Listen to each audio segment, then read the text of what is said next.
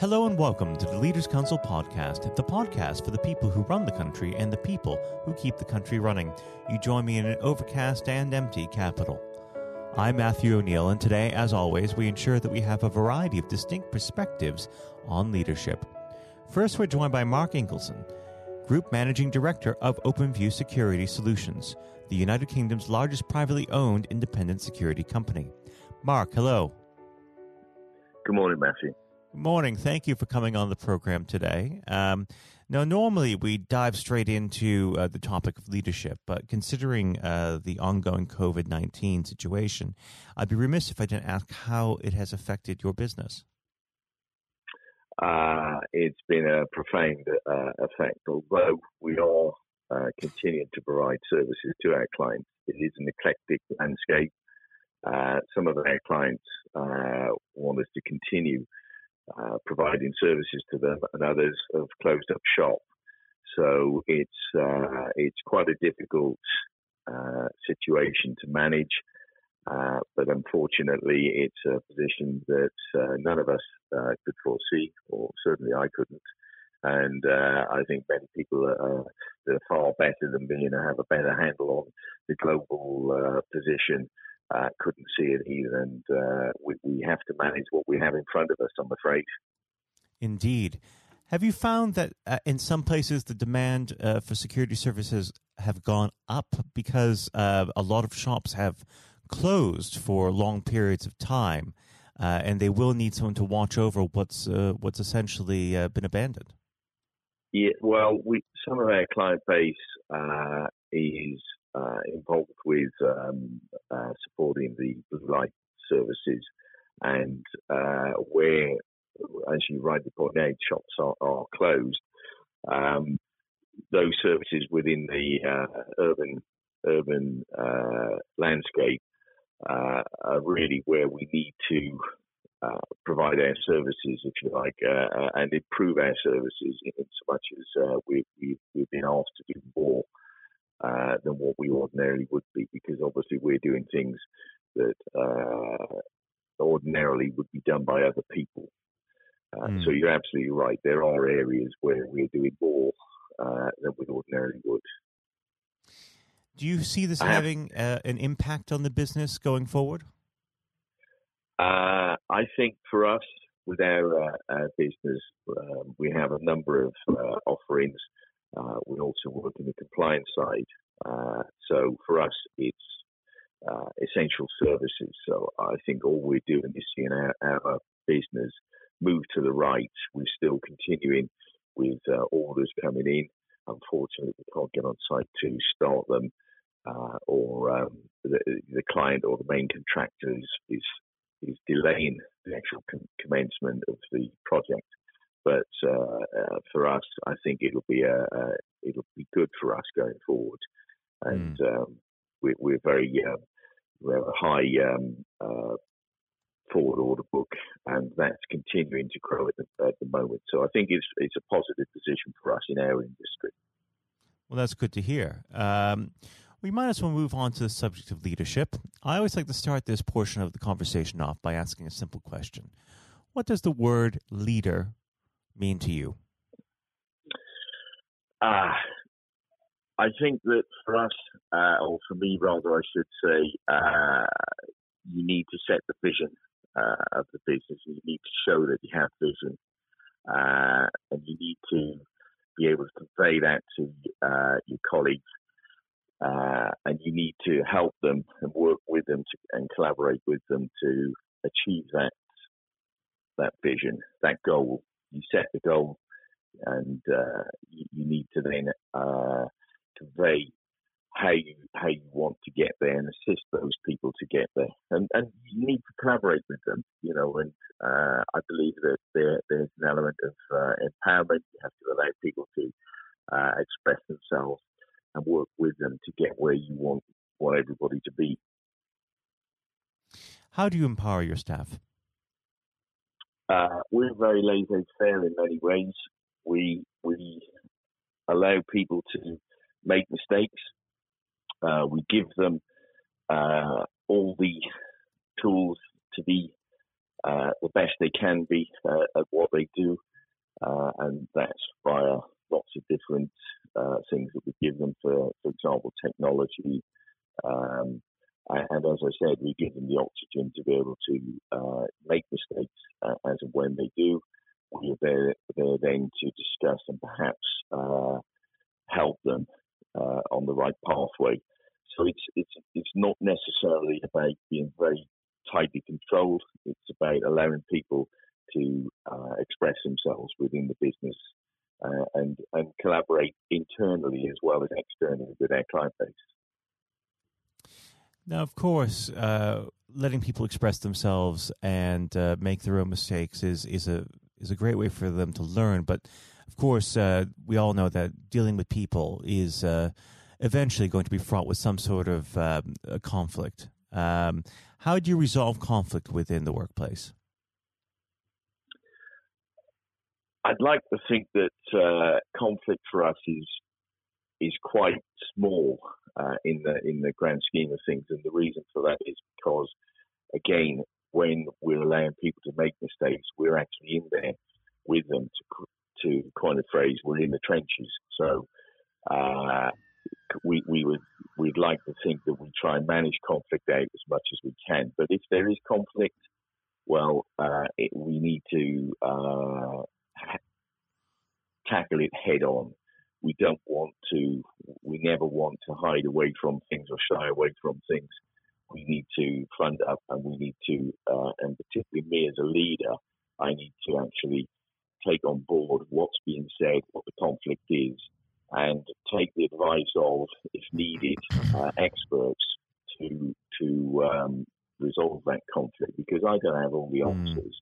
Mm. And if a leader thinks he has all the answers, I think that's a uh, that would be a concern for me. Uh, so it's about surrounding you with people that are uh, have got the answers or have got the knowledge and the information. And a classic example perhaps would be uh, where we are today with COVID nineteen mm-hmm. where the government doesn't have all the answers, but they're using experts to uh, and data to actually work out the, the, the, issues and the problems. Right. And I think that's where that's what, what we do as a business. We're not frightened to bring in people who are far better uh, and far not, far more knowledgeable about issues that perhaps create that conflict. Well, it's a fantastic thing to hear uh, that you don't have all the answers because uh, having all the answers shows so much hubris, doesn't it? And being able to learn from experts is is is entirely important. Uh, now, yeah. of course, with lead uh, with learning with leadership, um, we we both know that leadership is a learned behavior. Where did you learn it from? Did you have any role models? Uh, it's a good question. We've I, I've I've been I, I guess I, I, would look at, um, for me personally, going back to when I was uh, um, very young, and my first, what I thought was a leader, would have been my my uh, sports master mm-hmm. um, at school. Um, he taught me to believe in myself, and uh, fortunately for me, uh, I was able to captain the football and the rugby team, and I did that right through my school school life. Um, and he was the first person, probably when I was age of seven, to give me uh, uh, some confidence uh, to be able to to uh, carry on, if you like, in my life. And then, of course, when I came, I went into the uh, forces. I went into the army, and there were leaders there. My uh, regimental sergeant major was a fantastic guy. He, he had so much charisma and, and took people with him.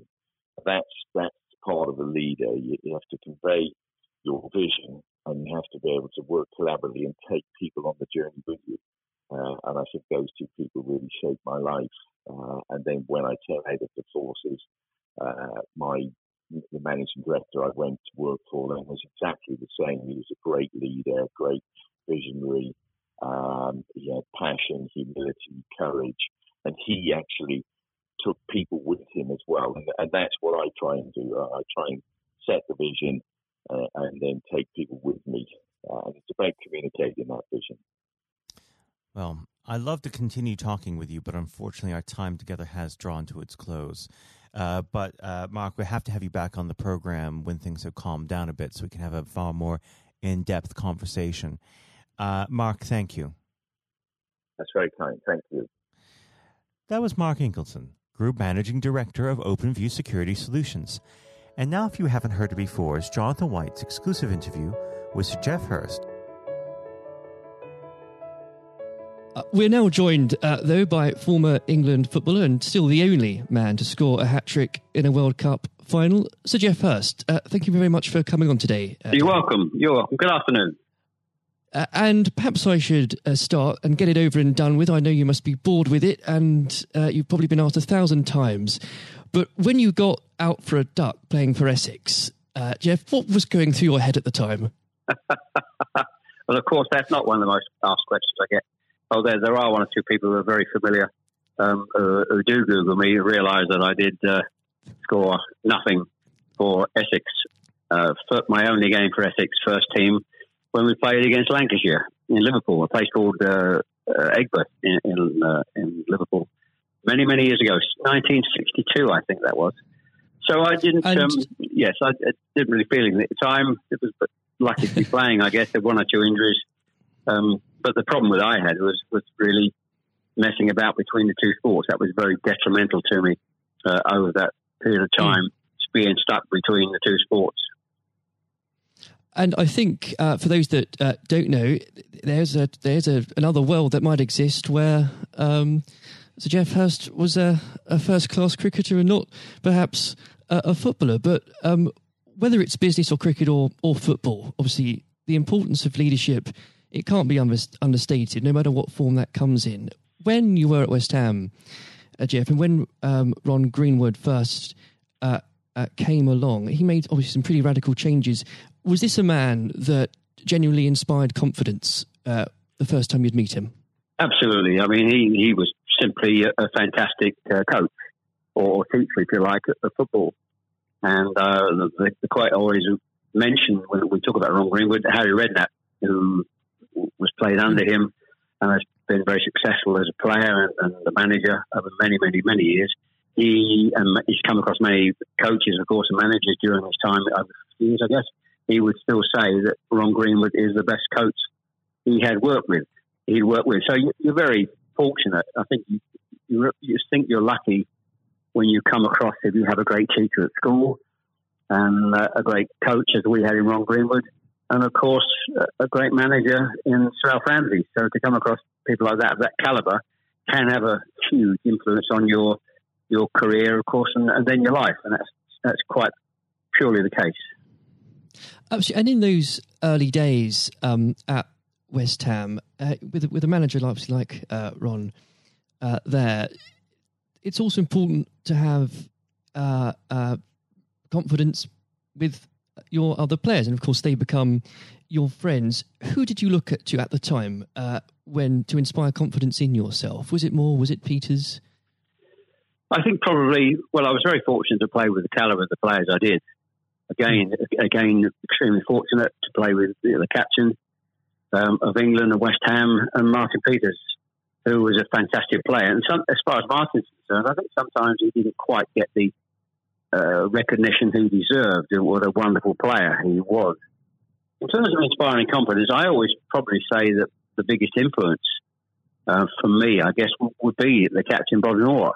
Although he was only uh, about eight months older than me, he graduated through the system probably three or four years earlier. He played for England in 62, four years before the final when I played. And so he, he was more looked upon him more as a senior player, if you like, not as a, a guy with the same age group as me. And I looked at how he how he uh, trained, how he acted, how he behaved, and how he played. And so he he would say, I would also say he was a big influence on me. One thing I would say about leadership, uh, what I do I do understand clearly in all walks of life, leadership is at the top is absolutely vital for a, a for a business football team in any walk of life to be successful. And it's quite evident.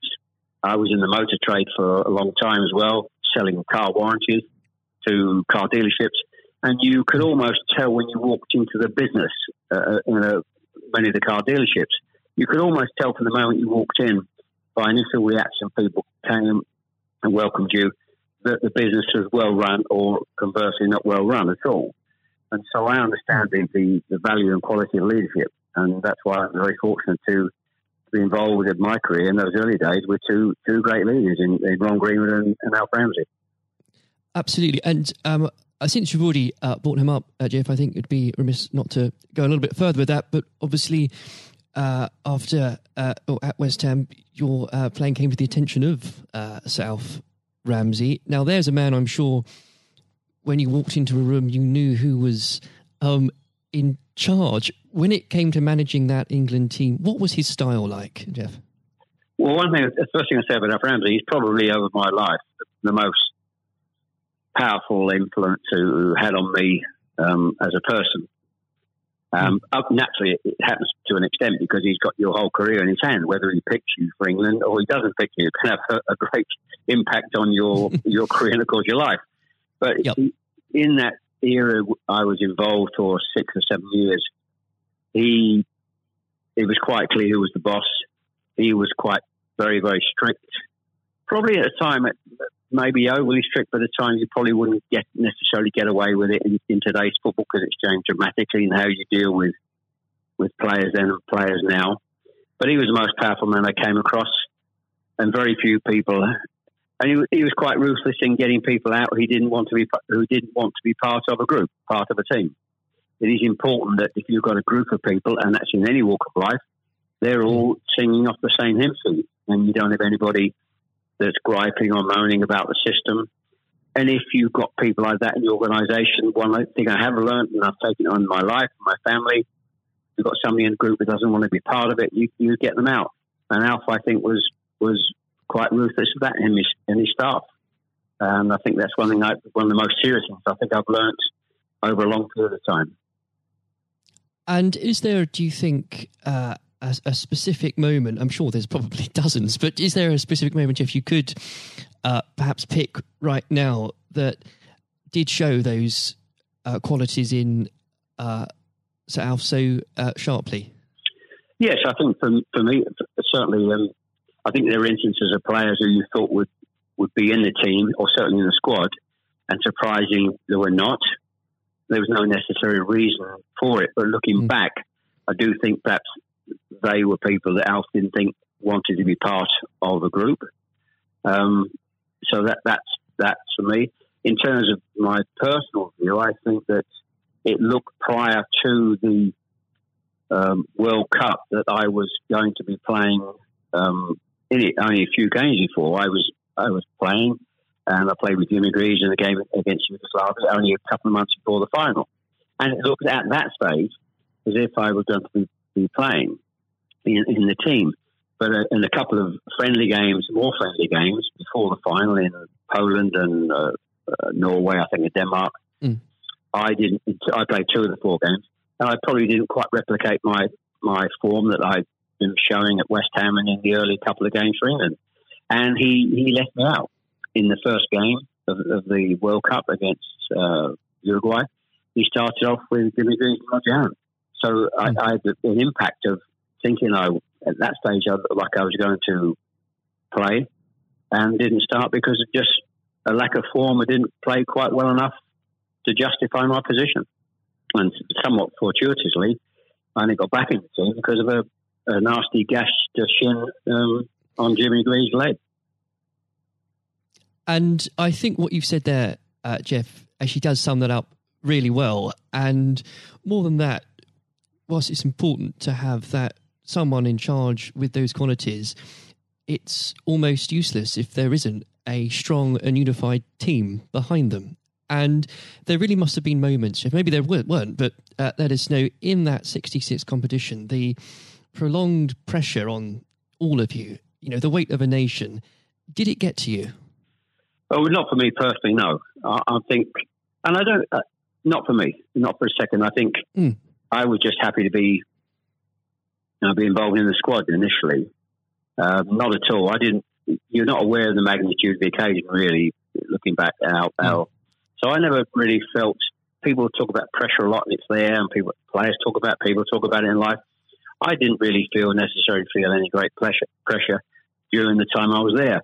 And what is also important to say about Alf Ramsey, the people he, he left behind that, were left in the squad after he'd moved one or two players out, the squad were uh, a, a, bunch of very hard nosed professional, uh, top quality people. And that was again the leadership that Al showed. He, he got people in together that were very, very strong personally. Um, uh, and I think that was part of the success we had. We were very, I always describe our, our group as hard nosed professionals. Um, we have some great players, but overall, they were great hard nosed professional players. Um, and great quality people who we've kept in contact with, you know, over the years. And Geoff, I've got to ask, and I'm, I'm not making this up, I've genuinely heard that people do ask you whether or not you realise there were people on the pitch at that moment. I imagine you were busy on something else. Well, I, I did some theatre shows last year. They've gone fairly well, and we're going to do a series of uh, theatre shows, in fact, starting this week over the next uh, two or three months. And uh, at the end of the theatre shows, we have about 20 minutes where we uh, uh, allow the people in the audience to ask questions. And the, there's, I won't mention both they're too long to talk about both questions. Um, one, the other one's a really stupid one. It's too long for me to tell you. It's absolutely ridiculous. but the, the, the other ridiculous question I get asked: Did I realise there were people on the pitch? And of course, I jokingly say, "Yes, I was just about to to shoot to score the goal, and I looked round, put my foot on the ball, and looked round for a little while, and said, "Oh dear, there are six or seven people running on the pitch." So that's uh, I've had been asked that once at one of the theatre shows. so I joke, make a joke about that, and saying yes, I put my foot on the ball and waited, just had a, look, had a glance around, you know. Maybe it does prove there are things that, such as stupid questions, really. Um, oh yeah, there, are, there certainly are. I've got another one which I won't bore you with. It won't be too long to tell you. Uh, I was in a Jersey or Channel Island, Jersey or Guernsey, uh, two or three mm. years ago, and most stupid, irrelevant questions, absolutely nothing to do with football whatsoever which uh, was absolutely. But I can use that now because it, it is quite funny. well, maybe another time then. But we. Um, uh, well, you want me? I, I can tell you if you want. You want? You got time? I can tell, I tell you if you want. Geoff, go on, go. I think I, it would be silly if I said no at this point. Okay, so I was uh, doing a, a, at a dinner in in the Channel Islands, three or four hundred people, black tie dinner, uh, guest of honor. Mm. On this occasion, I was speaking for about twenty minutes, then allowing uh, questions from the audience at the end of the evening. And there was usual football questions, and then all of a sudden I had a, somebody at the back who who asked a question. I didn't quite hear what he said. He didn't have the microphone with him, so I said, "I didn't hear what he said. Can you please give mm. this chap the microphone so I can hear clearly what he said?"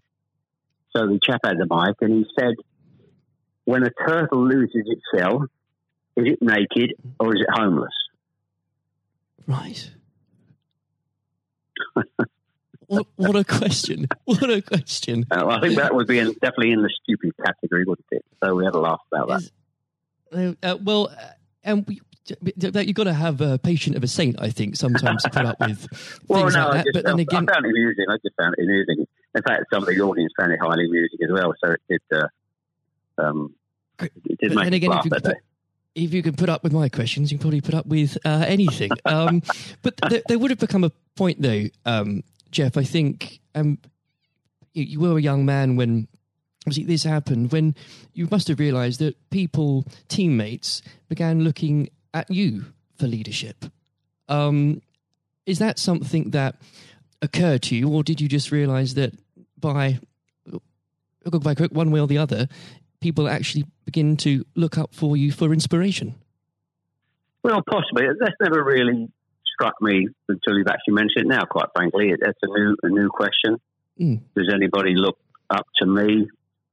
I, am sure perhaps uh, there are there are people who pay you compliments of, of uh, fans of, of, West Ham and, uh, Stoke, and of course in, uh, England fans who. Um, I, I, think probably it would be very immodest of me to to suggest I, I felt that somebody was looking to me for inspiration. Um, you, but, you, don't but, have to, but I will. Uh, well, um, it's, it's, okay for a third party to do it, uh, perhaps. Um, perhaps that may have been the case over the years. Uh, people look at you and um, uh, maybe uh, it has a, helpful effect. Uh, but I do think you, you how you behave and set examples on and off the pitch is people must realise that that's, that has an influence how you react and behave mm. to, to situations on and off the field. Surely, probably has an impact to younger players coming in into the team latterly. Um, yeah, and and with that, looking at um, uh, football today, uh, is there anybody that you think, particularly on the field or the sidelines, that strikes you as someone with um, those qualities that you could identify in a in a natural leader? Um, well, a, play, current players, you mean? Oh, players, managers, anybody that uh, you look to today, really? Well, I think some of the outstanding. I think the, the, the best example about a, a leader um, at the moment is is, is uh, Klopp at Liverpool. Mm. He has been absolutely fantastic to uh, acquire the players and get them to their attitude is absolutely fantastic. They're great players, but there's more than just being good players in football. It is to have a good player with a fantastic attitude and their willingness to work for each other and the team is absolutely outstanding. Hence these unbelievable results. There are, you know, and the great players not always succeed as, as individuals or probably even uh, certainly as a team if you haven't got the right attitude alongside it. And they're probably, and that, that comes through the leadership. That's not just luck. Absolutely. That's, that's absolute leadership. He'd be the best example, of course, in, in football terms today. Uh, e- easily, easily. And of course, but going back not that long ago, Alex Ferguson is just absolutely. Mm. You've got to take him as the first example because Klopp's only done this over a period of time, a short period of time. But if you look at the 25, 26, 27 years that Alex Ferguson did with Manchester United, and subsequently since he's gone, how they've they are not doing so well. He's the best example of management I've seen. We've seen we've probably ever seen, and I don't think anybody will see the light of that kind of leadership again. It's absolutely astonishing, astonishing. And do you think? Could you imagine uh, Sir Alf or even Ron Greenwood managing teams today? Yes, I think so. I think yes, uh, no, mm. no question at all. I think they uh, Ron Greenwood yeah. Well, the, the answer, straightforward answer is yes. Um, That's a good they, answer. the straightforward answer is yes. I can elaborate as much as you want, but the straight answer is absolutely categorically yes. Uh, and with um, I know uh, if we could talk about this probably for the next hour or so, but um, I'm conscious of the um, time. Um, looking um, back uh, through your um, playing career, perhaps especially um, your time uh, for England, who was it uh, that struck you more than anyone else on the pitch uh, that displayed qualities of not just leadership but uh, companionship and and level-headedness that you think that have stuck with you all these years later? Well, I think we were, I was very fortunate, and I wouldn't pick any one player out. I think looking at There's that, so many, yeah, so many, and that's why we were successful because we had so many um, showing all those qualities that you just mentioned uh, throughout the team. I think that that was outstanding, and uh, uh, and it's an opportunity to, to talk about uh, all of them in, in, that breath. And there was nobody, and going back from an earlier earlier question for me, that um, all hard nosed professionals, good good teammates, mm. good socially, and that's why we kept in touch with each other on our golf days every year uh, up until about five years ago. Of course, with, with the uh, sadly dwindling yes. numbers, we we still got on. Our wives got on all together all those years later. It didn't just finish after '66. That reunion, that camaraderie, that team spirit. Mm. Um, getting on with each other lasted for, for a long, long, long time. And I wouldn't and, when it, when you put those those questions and how you categorize those, I would pick every one of the eleven players um, who you put in that category that were like that. There was nobody else; they were all outstanding, and I think that was a big part. I can't stress how big Absolutely. a part that was. And I've said that many, many times for the success of the team. We have some great And players. it- we have some great players, of course, but without the attitude alongside that, going back to an earlier question, you we wouldn't have been as uh, ultimately ultimately as successful. Exactly. Without that, you, the, the the whole will never be greater than the sum of its parts. But with it, Yes, the word the word is team. The word is t- the word is team, absolutely. and I always use the word team when I talk. Sometimes know, together, everyone achieves more, and that that's the same in any walk of life. That, that's fundamental. And uh, lastly, uh, Geoff, looking if, if you were to uh, give advice, and whether this is in sport or business or indeed any other walk of life, what would you identify, if you can, as the key tenant uh, that you can't go without in terms of leading a team, no matter what that team is? Single mindedness, uh, single mindedness, dedication, dedication to the job. Um, thinking about that put that that role, that job in leadership all the time. It's a huge part of your life. But you, I don't think you can switch off when you're in, in business at the top level or sport at the top level.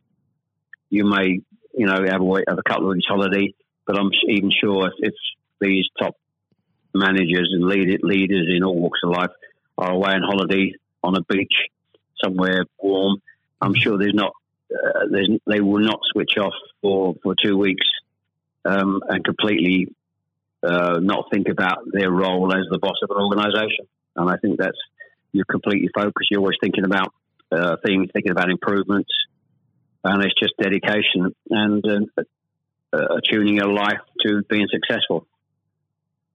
Excellent. Well, Geoff, on that point, thank you very much for joining us today. You're welcome. Very good to nice to have a talk about this and just go over the go over the past and just uh, refresh my mem- my own memory about the quality of the players I grew up with. Excellent. Uh, another time, uh, it would be great to talk again. Thank, thank you, Jonathan. Thank you. This has been the Leaders Council podcast. Thank you for celebrating excellence in leadership with us. I have been your host, Matthew O'Neill. Until next time, goodbye. Thank you for listening to our podcast. The views expressed within the podcast do not reflect the views of the Leaders Council of Great Britain and Northern Ireland, its parent company, or subsidiaries, members of staff, other guests, or any other person therein associated.